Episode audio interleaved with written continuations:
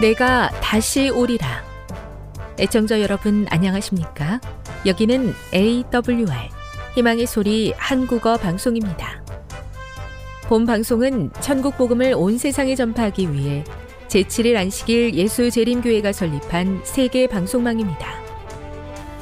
AWR 희망의 소리는 유럽, 라틴 아메리카, 아프리카, 러시아, 아시아의 방송망을 통해 전 세계에 복음을 전파하고 있습니다. AWR 아시아 희망의 소리 방송국은 한국어 방송을 매일 5시간씩 송출하고 있습니다. 희망의 소리 방송은 인터넷과 스마트폰을 통해서도 언제나 청취하실 수 있습니다. 들으실 수 있는 인터넷 주소는 awr.org입니다. 유튜브로는 AWR 코리아로 검색하시면 됩니다. 이 시간 희망의 소리 한국어 방송과 함께 보람있고 유익한 시간 되시기 바랍니다. 내가 다시 오리라. 여기는 AWR 희망의 소리 한국어 방송입니다. 주파수 안내입니다. 괌에서 송출하는 우리 방송은 한국 표준시로 새벽 1시 30분에 11,955kHz로 새벽 2시 30분에 15,530kHz로 새벽 5시에 9,700kHz로 3회에 걸쳐 송출하고 있습니다. 스리랑카에서 송출하는 우리 방송은 한국 표준시로 새벽 4시에 9,765kHz로 우즈베키스탄에서는 밤 9시에 15,530kHz로 타지키스탄에서는 밤 9시에 15,515kHz로 각각 1시간씩 방송하고 있습니다. 애청자 여러분의 많은 청취 바랍니다.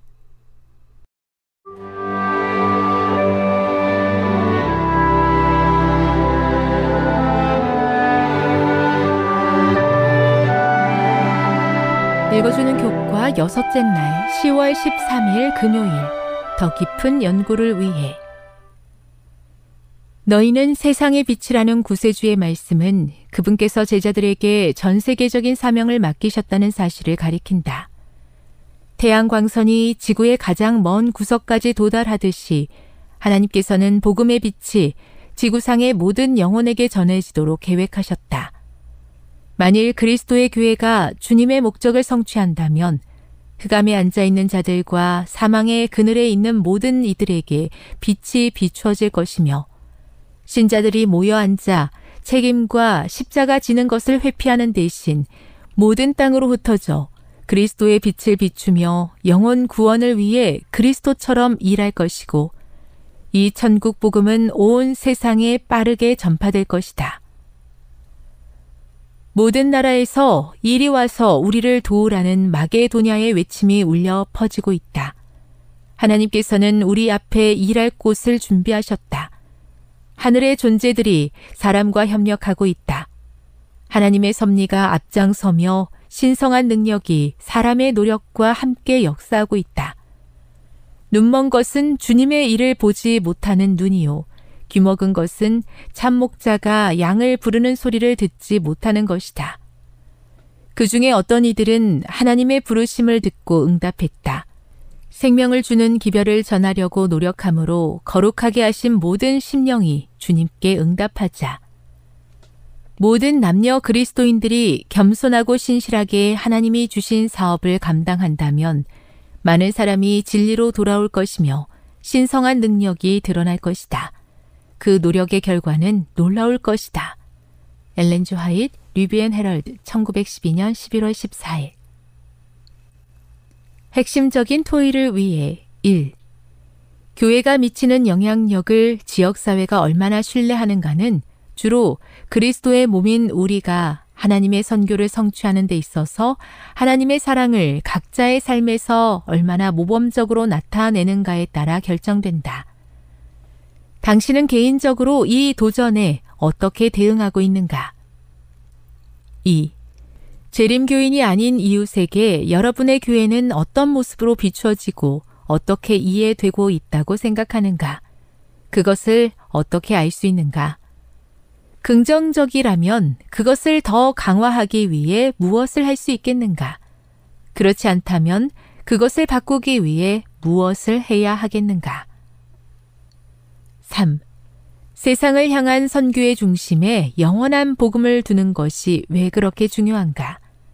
예수께서 십자가에서 우리를 위해 행하신 일에 대한 기쁜 소식인 복음이 우리가 가진 복된 소망의 중심이 되지 않는다면 세상을 향해 우리가 전할 소망은 과연 무엇이겠는가? 지금까지 읽어주는 교과였습니다. 본 방송은 AWR 희망의 소리 방송국에서 제작되었습니다.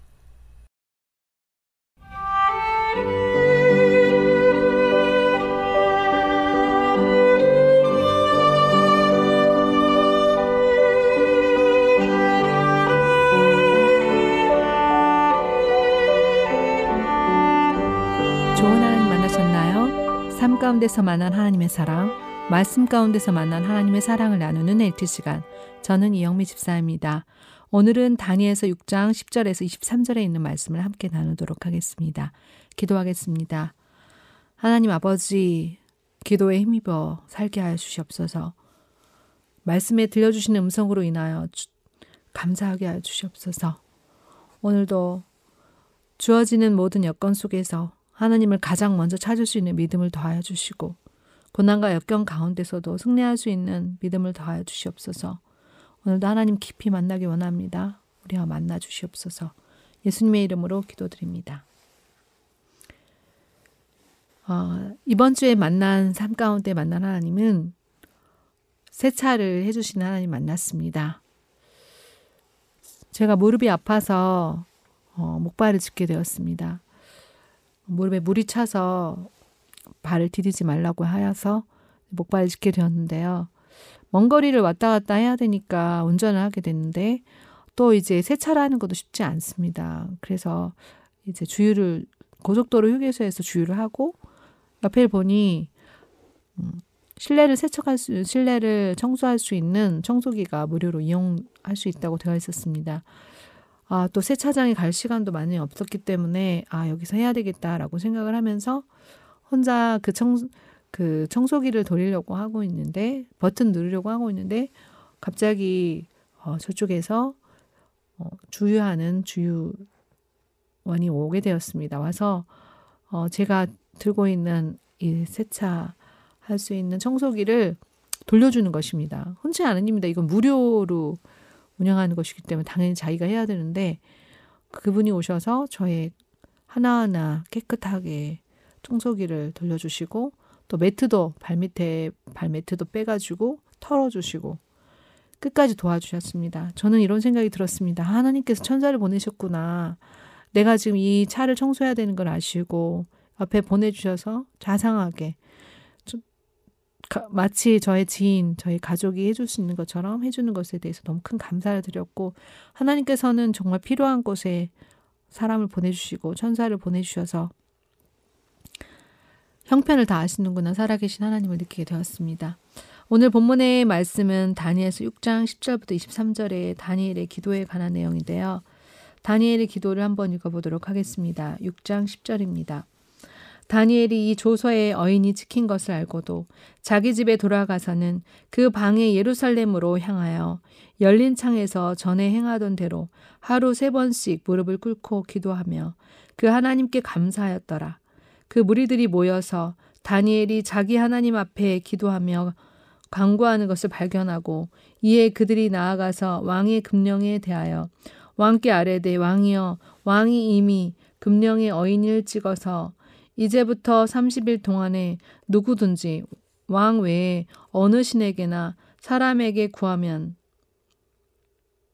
사자굴에 던져 넣기도 하지 아니하였나이까 왕이 대답하여 가로되 이 일이 절실하니 메대와 바사의 병개치 아니하는 규례대로 된 것이 건심이라 그들이 왕 앞에서 대답하여 가로되 왕이여 사로잡혀온 유다 자손 중에 그 다니엘이 왕과 왕의 어인이 지킨 금령을 돌아보지 아니하고 하루 세 번씩 기도하나이다. 왕이 이 말을 듣고 그로 인하여 심히 근심하여 다니엘을 구원하려고 마음을 쓰며 그를 건져내려고 힘을 다하며 해가 질 때까지 이름에 그 무리들이 또 모여 왕에게 나와서 왕의 말씀하되 왕께 말씀하되 왕이여 메대와 바사의 규례를 아시거니와 왕의 세우신 금령과 법도는 변개하지 못할 것이니이다. 이에 왕이 명함에 다니엘을 끌어다가 사자굴에 던져 넣는지라 왕이 다니엘에게 일러 가로되 너희는 항상 너희 항상 섬기는 내 하나님이 너를 구원하시리라 하니라 이에 돌을 굴려다가 굴 아구를 막음에 왕이 어인이 어인과 귀인들의 인을 쳐서 봉하였으니 이는 다니엘 처치한 것을 변개할 것이 없게 하려 함이었더라. 네, 오늘 본문의 말씀을 통하여 이 조서에 대한 다니엘의 반응이 어떤 걸까 질문을 던져보았습니다. 조서의 내용을 보고 다니엘은 아마 아 이제 내가 기도하는 것을 어떻게 해야 될까라고 생각했을 것입니다. 왕 외에는 그 어떤 사람에게도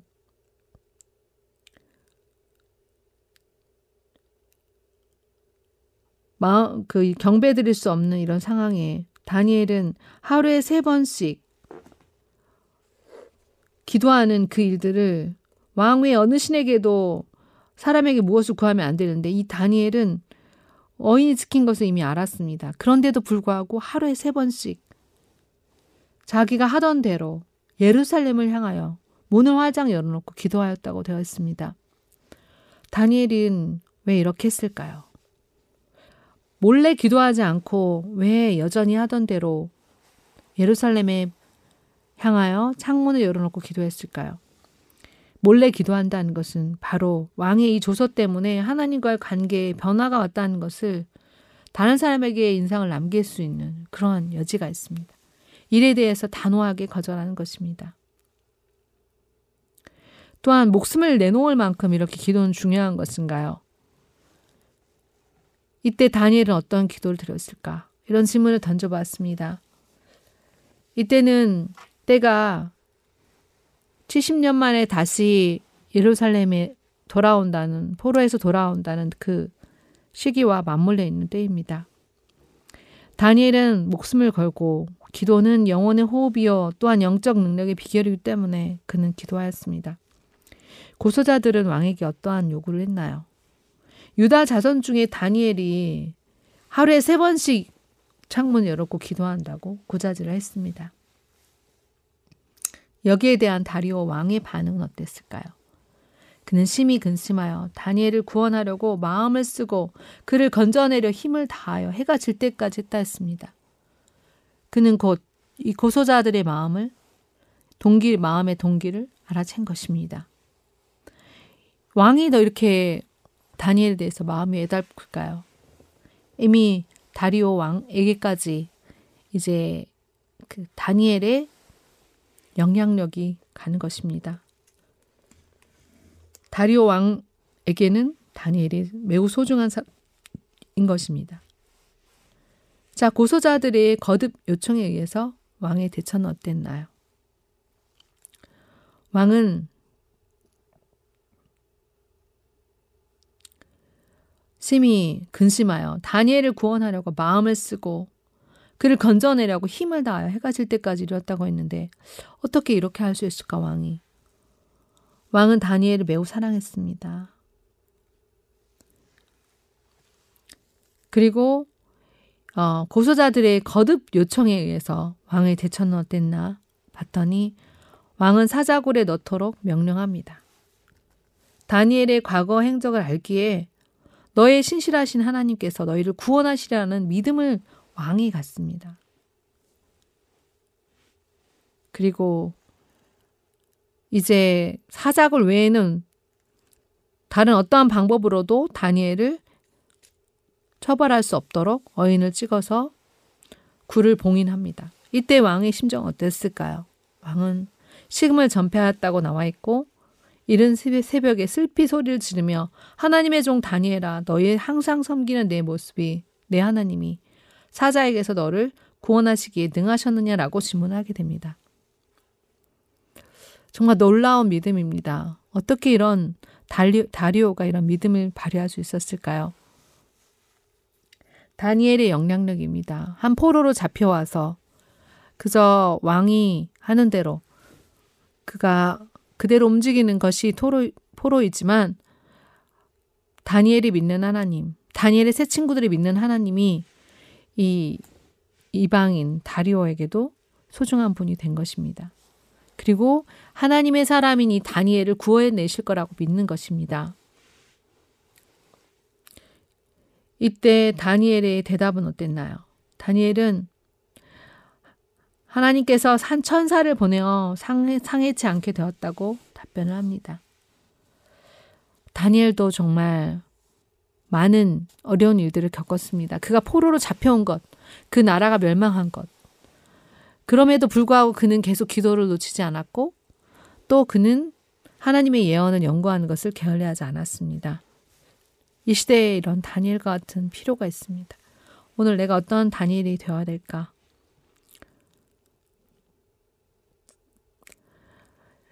결국은 어떻게 되었나요? 사자굴의 고소자들, 처자들까지도 처형당하게 됩니다. 그리고 조서를 내려서 하나님을 두려워하라고 다리오 왕이 얘기합니다.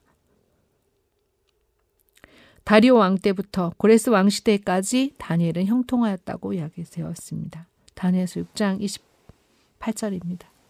오늘 본문을 읽으면서 이런 적용 질문 던져보게 되었습니다. 하나님의 사람에게 어려운 일이 없는 것은 아닙니다. 하나님의 사람은 죽음 앞에서도 하나님과의 관계를 절대 부인하지 않는 자입니다. 타협하지 않는 자입니다. 서로 하나님께서 거기에서 평탄한 길을 내시지 않다 할지라도 그 하나님을 놓지 않는 것입니다. 그리고 다니엘의 기도에서 특징적으로 알 수 있었던 것은 바로 이 중보기도의 강력한 중보기도의 사례입니다. 오늘 죽어가는 하나님을 알지 못하는 이들을 위해서 내 자신이 간절히 주님께 기도드리고 있는가 질문해 보면서 다니엘처럼 이 사자굴에 던져짐을 당한다 할지라도 하나님을 굳게 믿게 되면 이 역경과 시련 가운데서 능히 구해내실 분이 하나님이시라는 것에 대하여 감사를 드립니다. 또한 오늘 본문의 말씀에서 보면서 왜 이 사자들은 다니엘을 잡아먹지 않았을까?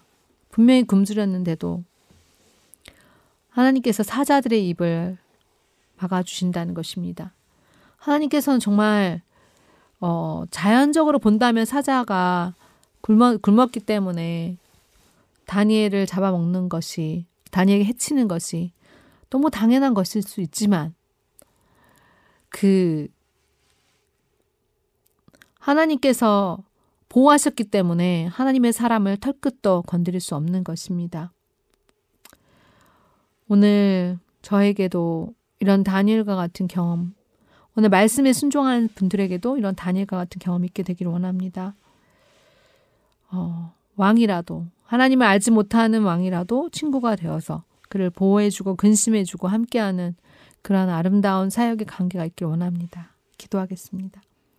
주님 오늘 다니엘서 6장을 통하여 어인이 찍힌 줄 알고도 하루에 세 번씩 전에 행하던 대로 기도했던 다니엘의 모본을 오늘 묵상하게 되었습니다. 주님 도와주시옵소서 다니엘처럼 하나님 앞에 분명한 원칙을 가지고 말씀 앞에 정직한 자로 설계 하여 주시옵소서 그리하여 우리에게 어떤 어려움과 역경이 있을지라도 하나님께서는 그리 아니하실지라도의 믿음을 오늘 세워 주시기를 간절히 기도드리며 예수님의 이름으로 기도했습니다. 아멘. 지금 여러분께서는 AWR 희망의 소리 한국어 방송을 듣고 계십니다.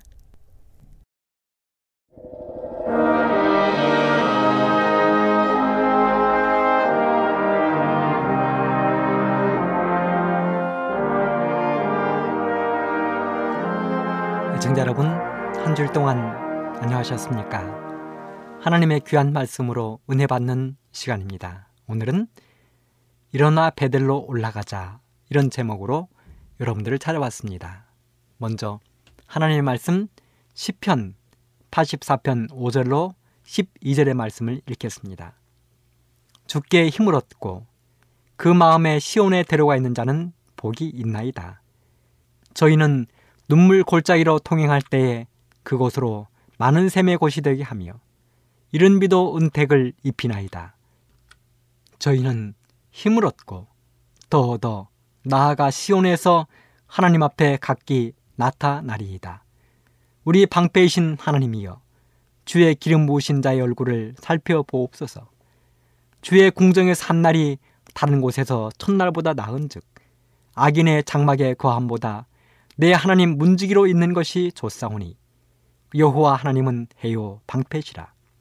여호와께서 은혜와 영화를 주시며 정직히 행하는 자에게 좋은 것을 아끼지 아니하실 것임이니이다. 만군의 여호와여 주께 의지하는 자는 복이 있나이다. 시편 84편은 고라의 자손들이 성전 순례로 부른 노래입니다. 그들은 레위인의 후손으로 성전의 찬양 대원들이었습니다. 그런데요. 그런 그들의 조상이 누구였는가? 고라의 조상들이 누구였는가? 민수기 16장에 보면 그들의 조상에 대하여 자세하게 기록하고 있습니다. 그들의 조상은 고라와 다단과 아비람 또 온이 당을 지어 족장 250명을 모아서 모세와 아론에게 반역을 일으켰던 반역의 주동자들이었습니다. 반역의 주동자 고라였습니다. 그 결과로 고라와 다단의 가족이 땅이 갈라져 몰살되었고 반역에 가담했던 250명은 하나님께로부터 나온 불로 타 죽었으며 백성 14,700명이 연병으로 죽었습니다. 엄청난 재앙이었습니다. 이런 쓰라린 아픔을 가지고 있는 족속이 바로 고라의 자손들이었습니다. 그런데요, 그 고라의 먼 훗날 후손들은 노래하기를 죽게 힘을 얻고 그 마음에 시온에 데려가 있는 자들은 복이 있다고 노래했습니다. 주의 궁정에서 하루가 다른 곳에서의 첫날보다 낫다고 노래했습니다. 악인의 장막에 거하는 것보다 하나님의 문지기로 있는 것이 행복하다고 노래했습니다. 우리 모든 애청자 여러분들도 고라의 자손처럼 이런 찬양의 노래를 부를 수 있게 되기를 간절히 바랍니다. 마음의 시온의 대로 하늘로 가는 대로가 활짝 열리게 되기를 소망합니다. 이 땅에서의 첫날보다 하늘의 새 하루를 소망하는 여러분들에게를 소망합니다. 이 땅의 집보다 하나님의 문지기로라도 생활하는 것이 행복하겠다는 간절한 소망을 품게 되기를 소망합니다. 사실 성경의 믿음의 조상들을 가만히 살펴보면 대부분의 선배들은 고난의 신앙을 이긴 사람들입니다. 아벨을 생각해 보십시오. 아벨이 잘못한 것이 무엇입니까? 하지만 아무런 잘못도 없었던 이 아벨이 형에게 돌로 쳐 죽임을 당했습니다. 형 가인에게 돌로 쳐 죽임을 당했습니다. 아무리 생각해 보아도 아벨이 잘못한 것이 있다면 하나님의 말씀을 따라서 양을 제물로 드린 것밖에는 없는 것입니다. 그런데요, 형에게 돌로 쳐 죽임을 당한 것입니다. 노아를 생각해 보십시오. 그런 120년 동안 사람들의 수없는 비웃음과 조롱을 당했습니다. 노아는 그저 하나님의 명령을 따라서 열심히 방주를 지은 죄밖에는 없는 것입니다. 그런데 사람들 와서 손가락질을 했습니다. 조롱했습니다. 미쳤다고 조롱했습니다. 욥을 생각해 보십시오. 그가 무엇을 잘못했길래 욥은 그런 엄청난 고통을 겪었습니까? 사랑하는 모든 아들들이 죽었습니다. 딸들이 죽었습니다. 모든 재물을 다 빼앗겼습니다. 심지어는 가장 곁에서 그를 사랑하고 위로하고 용기를 줘야 될 그의 부인마저 욥을 향하여 저주했습니다. 아브라함을 생각해 보십시오.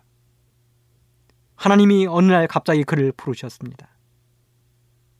그리고 무작정 고향을 떠나 하나님이 지시할 땅으로 가라고 말씀하셨습니다. 심지어는 어렵게 백살에 얻은 그 아들을 하나님은 모리아 산에서 제물로 드리라고 이야기했습니다. 이제 건장하게 자란 스무 살 먹은 그 청년 아들을 하나님께 번제로 드리라는 것입니다. 다니엘을 생각해 보십시오. 다니엘에게 죄가 무엇이 있습니까? 그저 죄가 있다면 하루에 세 번씩 예루살렘으로 향한 그 창문을 열어놓고 기도한 것 외에는 다니엘이 무엇을 잘못했습니까? 그런데 다니엘이 죄인으로 몰려 사자굴 속에 들어갔습니다. 다니엘의 새 친구들은 어떻습니까? 금신상에게 절 한번 하지 않았다고 사람들이 새 친구를 고발했습니다. 그래서 일곱 배나 뜨겁게 달궈진 풀무불에 던짐을 당했습니다.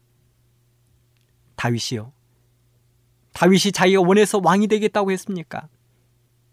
다윗은 한 번도 왕이 되려고 꿈을 꿔본 적이 없습니다.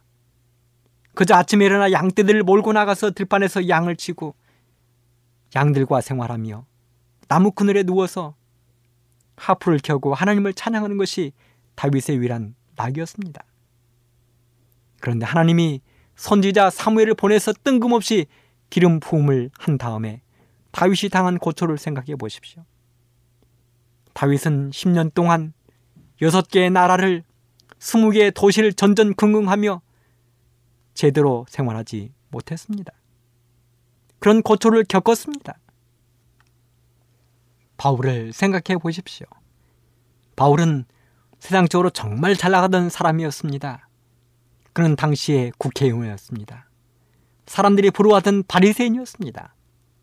그런데 그 바울이 예수님을 믿는다고 하니 하루아침에 핍박의 대상이 되었습니다. 바울이 예수님을 믿고 난 다음에 당했던 그 엄청난 고초를 성경은 여러 차례 기록했습니다. 그러나 우리가 참으로 행복한 것은 우리의 믿음의 조상들이 그런 고난의 길을 믿음으로 묵묵히 걸어갔을 때, 이 땅의 첫날보다 하늘의 하루를 보고 살았을 때, 악인의 장막보다 하늘의 문지기를 선택했을 때, 하나님은 결코 그들을 외롭게 힘들게 두지 않으셨다는 사실을 우리 모든 애청자 여러분들은 믿음으로 받아들이게 되기를 간절히 바랍니다. 이 세상에서 가장 아름다운 꽃은 알프스 산속 엄동설한의 눈 속에서 추위를 이기고 피어난 에델바이스라고 이야기합니다. 여러분 에델바이스 꽃을 보셨습니까? 에델바이스 꽃은 사실 볼품이 없습니다. 솜털이 뭉게뭉게 나고 손톱처럼 하얗게 작은 꽃이 에델바이스였습니다. 거기에 비하면 장미는 얼마나 화려하고 아름답습니까? 백합은 얼마나 향기가 좋습니까? 봄철에 흐드러지게 피어나는 개나리와 진달래, 벚꽃은 얼마나 아름답습니까? 그런데 사람들은 그런 화려한 꽃을 아름답다고 이야기하지 않고 에델바이스, 볼품없는 에델바이스를 아름답다고 이야기하고 있습니다. 왜 그렇습니까? 알프스 산속 엄동설한의 추위를 이기고 피어나는 꽃이기에 그렇게 불러주는 것입니다. 이 세상에서 가장 아름다운 보석이 무엇입니까? 그것은 다이아몬드입니다. 다이아몬드는 세 개의 탄소 원자가 결합되어 굳어진 그 원석을 갈고 또 갈아서 깎아낸 보석이 다이아몬드입니다. 탄소가 두 개 모이면 연탄이 되는데 세 개의 탄소가 결합될 때 다이아몬드가 된다는 것입니다. 이 세상에서 가장 아름다운 음악은 어떤 곡입니까? 핸델이 가난 속에서 23일 동안 굶주린 데를 움켜쥐고 작곡한 교향곡 메시 아닙니까? 베토벤이 귀머거리 상태에서 작곡한 운명 교향곡을 사람들이 사랑하고 좋아하지 않습니까? 왜요? 고난 속에서 탄생한 음악이기 때문에 그렇습니다. 이 세상에서 가장 아름다운 금메달은 어떤 금메달을 이야기하고 있습니까? 그것은 바로 42.19km를 달려서 마침내 1등으로 골인한 마라톤의 선수에게 주어지는 마라톤의 금메달을 가장 아름다운 금메달이라고 이야기합니다. 왜 그렇습니까? 자그마치 100리 이상을 쉬지 않고 달려서 자신의 모든 고통과 싸워서 이기면서 달려왔기에 그 마라톤의 금메달은 값어치가 있는 것입니다. 그러는 것처럼 이 세상에서 가장 위대한 사람은 고난과 역경 속에서도 어려움 속에서도 끝내 승리한 사람, 믿음으로 승리한 사람을 가장 위대한 사람이라고 불러주는 것입니다. 오늘 우리 성경에서 믿음의 승리자로 불러주는 한 사람을 찾아보려 하는데요. 창세기 35장 1절로 3절에 있는 말씀입니다. 하나님이 야곱에게 이르시되 일어나 베들로 올라가서 거기 거하며 네가 네 형 에서의 낯을 피하여 도망하던 때에 내게 나타났던 하나님께 거기서 단을 쌓으라 하신지라. 야곱이 이에 자기 집 사람과 자기와 함께한 모든 자에게로되 너희 중에 이방 신상을 버리고 자신을 정결케 하고 의복을 바꾸라. 우리가 일어나 베들로 올라가자. 나의 환란 날에 내게 응답하시며 나의 가는 길에서 나와 함께 하신 하나님께 내가 거기서 단을 쌓으려 하노라 하매. 어느 날 하나님이 야곱을 부르셨습니다. 그리고 느닷없이 베들로 올라오라고 말씀하셨습니다. 그리고 베들로 올라와서 하나님께 거기서 단을 쌓으라는 것입니다. 하나님의 이 말씀을 들은 야곱이 가족들을 다 불러 모으고 이렇게 이야기를 했습니다. 너희 가운데 혹시라도 이방신이나 우상을 가지고 있으면 버려라. 그리고 너희 자신을 정결케 하라. 회개하라는 것입니다. 너희들의 의복을 바꾸어라. 그런 다음에 나와 함께 베들로 올라가자. 사랑하는 애청자 여러분, 하나님이 야곱을 베들로 올라오라고 하신 이유를 성경은 기록하고 있습니다.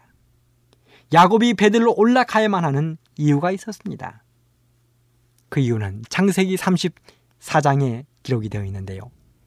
창세기 34장에 보면 한 사건이 발생했습니다. 야곱에게는 하나밖에 없는 외동딸이 있었습니다. 그 딸의 이름을 디나라고 야곱은 이름 지어 주었습니다. 그런데 그 하나밖에 없는 딸 디나가 마을에 놀러 갔다가 그만 강간을 당한 것입니다. 엄청난 사건이 발생한 것입니다. 창세기 33장 18절 20절에 보면 야곱은 원래 삼촌 라반의 집에서 이스라엘로 돌아온 다음에 정착하려고 했던 그 마을이 있었는데요. 그것이 바로 세겜이라는 마을이었습니다. 그래서 세겜의 땅을 사고 세겜에 집을 짓고 그곳에 살게 되었습니다. 장막을 친 것입니다. 세겜의 주장 아들 하물에게 은 100개를 주고 밭도 장만했습니다. 거기서 단을 쌓고 이름도 지었습니다. 에렐로 헤이 이스라엘. 하나님, 이스라엘의 하나님. 그리고 마침내 세겜에서의 생활이 시작되었습니다. 세겜에서 많은 새로운 친구들과 이웃들을 사귀었습니다. 그러다가 하루는 엄청난 사건이 야곱의 가정에 발생했는데요. 바로 디나가 강간을 당한 사건이었습니다. 창세기 34장 1절로 사절에는 이렇게 기록을 했습니다.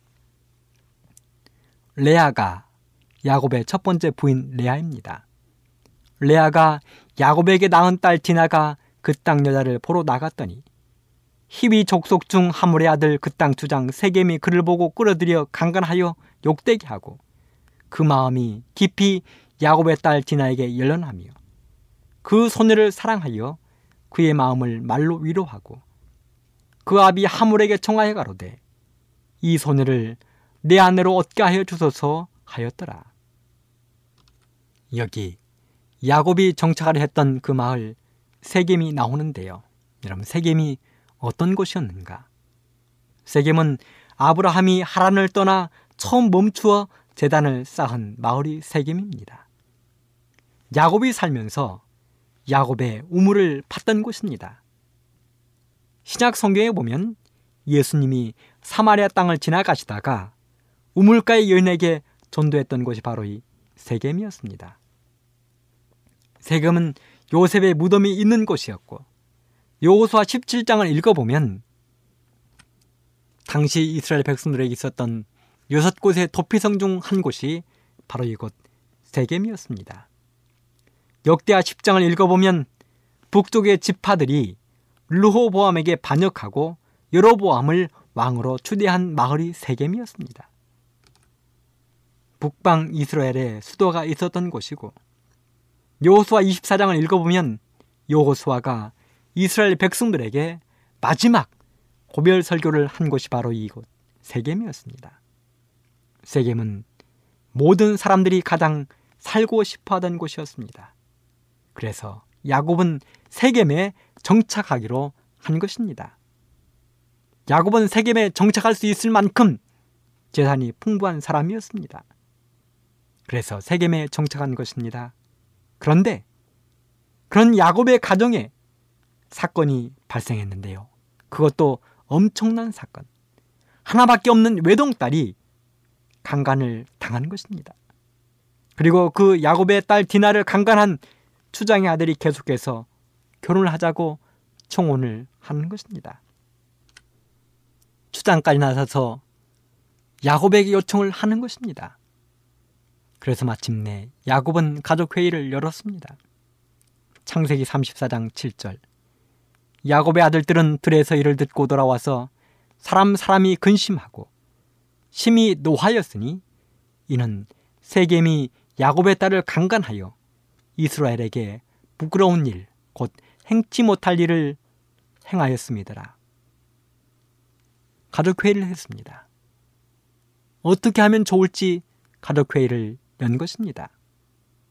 그러자 야곱의 아들들이 꾀를 냈습니다.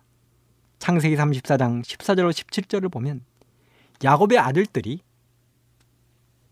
세겜의 주장과 그 아들에게 모든 사람들이 할례를 받도록 요청했습니다. 34장 17절에 보면 이렇게 기록했습니다. 야곱의 아들들이 그들에게 말하되 우리는 그리하지 못하겠노라. 할례 받지 아니한 사람에게 우리 누이를 줄 수 없노니 이는 우리의 수욕이 됨이니라. 그런즉 이같이 하면 너에게 허락하리라. 만일 너희 중 남자가 다 할례를 받고 우리같이 되면 우리 딸을 너희에게 주며 너희 딸을 우리가 취하며 너희와 함께 거하여 한 민족이 되려니와 너희가 만일 우리를 듣지 아니하고 할례를 받지 아니하면 우리는 곧 우리 딸을 데리고 가리라.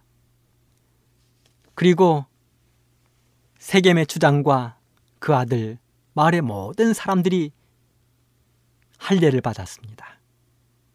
할례를 받고 그들은 고통 가운데 빠졌습니다.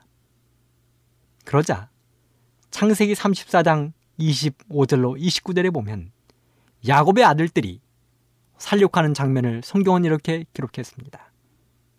제 3일에 미쳐 그들이 고통할 때에 야곱의 두 아들 디나의 오라비 시므온과 레이가 각기 칼을 가지고 와서 부지 중의 성을 엄습하여 그 모든 남자를 죽이고 칼로 하몰과 그 아들 세겜을 죽이고 디나를 세겜의 집에서 데려오고 야곱의 여러 아들이 그 시체 있는 성으로 가서 노력하였으니 이는 그들이 그 누이를 더럽힌 연고라 그들이 양과 소와 나귀와 그 성에 있는 것과 들에 있는 것과 그 모든 재물을 빼앗으며 그 자녀와 아내들을 사로잡고 집 속의 물건을 다 노략한지라. 여기 보면 야곱의 두 아들들이 가서 세겜의 모든 남자들을 다 죽였을 뿐만 아니라 재산을 약탈했다고 이야기하고 있습니다. 그렇게 되었을 때 야곱은 고민이 되기 시작했습니다. 자신의 아들들이 한 짓에 대하여 야곱은 엄청난 고민이 된 것입니다. 가족들의 안전이 걱정이 되었습니다. 그래서 자식들을 불러놓고 이렇게 이야기를 합니다. 창세기 34장 30절에 보면 야곱이 시므온과 레위에게 이르되 너희가 내게 화를 끼쳐 나로 이 땅 사람 곧 가나안 족속과 브리스 족속에게 냄새를 내게 하였도다. 나는 수가 적은즉 그들이 모여 나를 치고 나를 죽이리니 그리하면 나와 내 집이 멸망하리라. 야곱은 고민이 되었습니다. 자신의 목숨뿐만 아니라 자신의 사랑하는 가족들의 안전이 걱정되었습니다. 야곱은 숫자도 적었습니다. 잠시 후면 이 모든 일들이 소문이 퍼져 주변의 족속들이 자기들을 찔러 올, 치러 올라올 것인데 어떻게 해야 될지 고민이 되었습니다. 바로 그렇게 그 고민과 근심의 순간에 하나님이 마침내 나타나셨습니다. 그리고 야곱에게 말씀하신 것입니다. 야곱아, 너 왜 그렇게 고민하느냐? 왜 그렇게 근심하느냐? 일어나 베들로 올라오라는 것입니다. 베들로 올라와서 나에게 단을 쌓으라는 것입니다. 그렇다면 하나님이 야곱에게 올라오라 하신 베델은 과연 어디입니까? 왜 근심하고 고민하는 야곱에게 하나님이 베델로 올라오라고 말씀하십니까? 도대체 베델이 어디 있기에? 베델은 창세기 28장 10절로 29절에 보면 자세하게 기록이 되어 있습니다. 야곱이 형 에서의 분노를 피하여 삼촌 라반의 집으로 도망을 가게 되었습니다. 우리들은 잘 알고 있습니다. 왜 야곱이 삼촌의 집으로 도망을 가는지. 이것은 자기 형 에서를 속이고 형 에서의 장자권을 도둑질했기 때문에 그렇습니다. 그렇게 도망을 가던 야곱이 피곤해 지쳐서 잠이 들었던 광야에 하나님이 찾아오셨습니다. 피곤에 고나여 잠을 자고 있는 그 야곱에게 하나님이 찾아오셨습니다. 자신의 목숨이 위태로운 것도 모르고 정신없이 자고 있는 야곱에게 꿈속에 사닥다리 위로 하나님이 찾아오셨습니다. 광야는 도둑이 자주 출몰하는 곳입니다. 사나운 사자가 있고 곰이 나타나고 이리가 나타나고 늑대와 전갈과 독사가 있는 곳이 광야입니다. 하지만 지금 야곱은 그러한 것을 따질 상황이 아니었습니다. 그는 정신적으로 피곤했습니다. 육체적으로 너무 피곤했습니다. 그렇게 정신없이 자고 있는 야곱에게 하나님이 꿈속에 찾아오신 것입니다. 그리고 하나님이 야곱에게 말씀하셨습니다.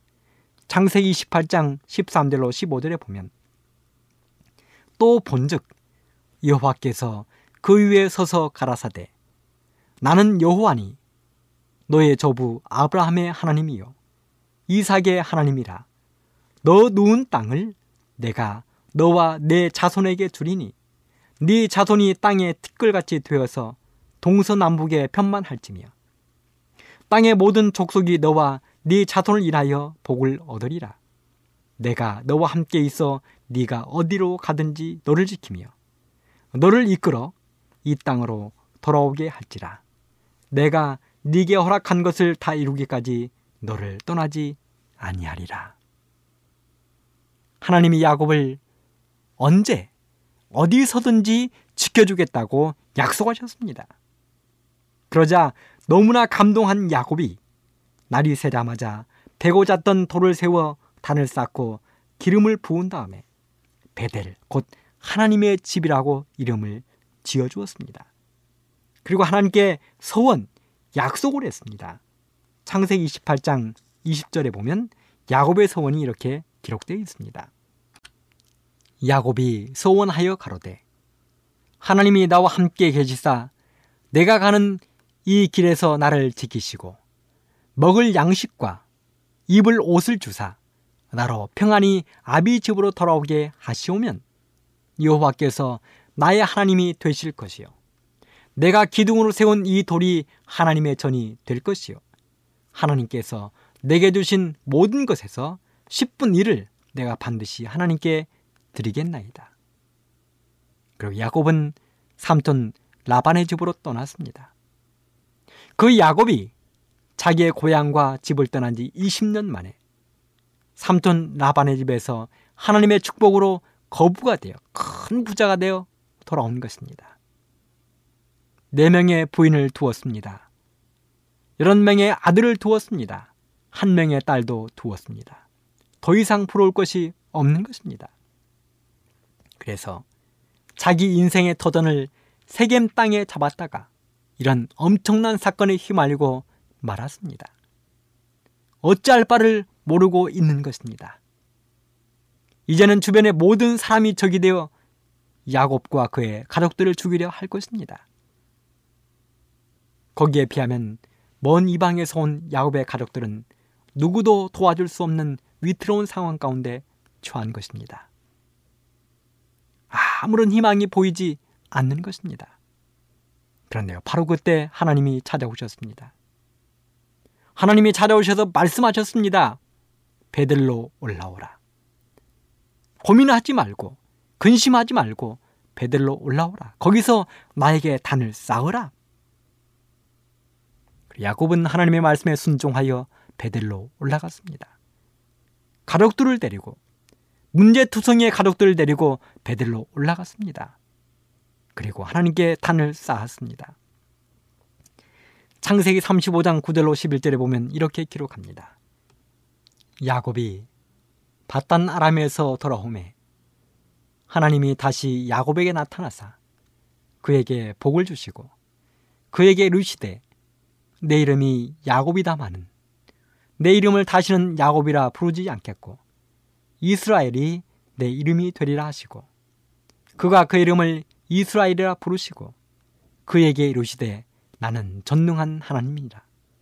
생육하며 번성하라. 국민과 많은 국민이 네게서 나고 왕들이 네 허리에서 나오리라.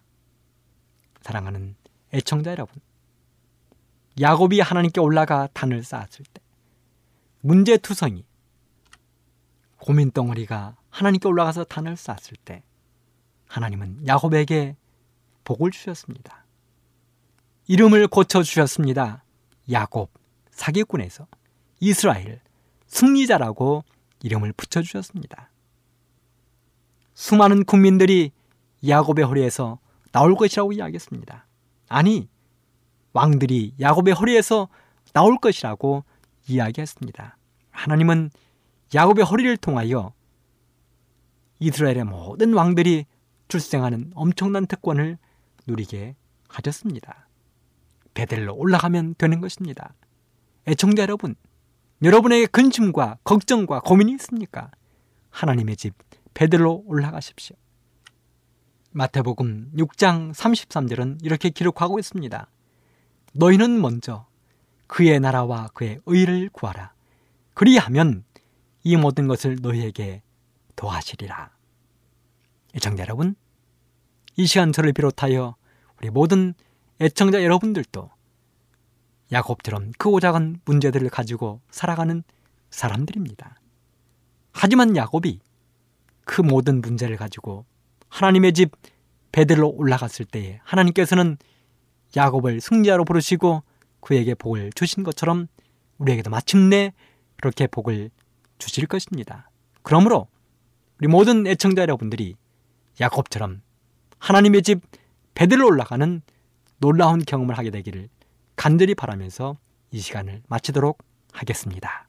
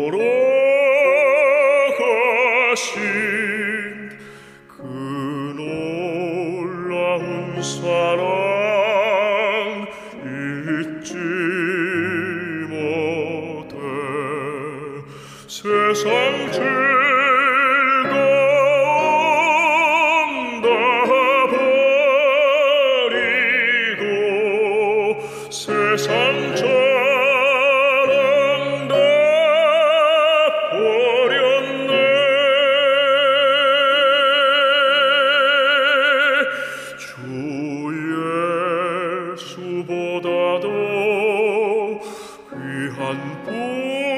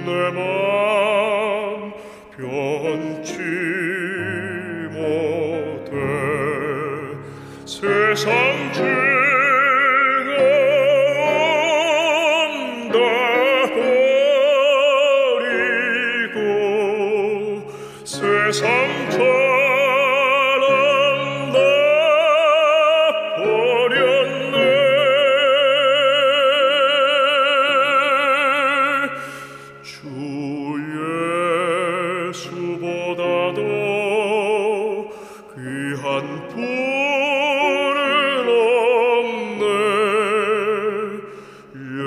예수 밖에는 없네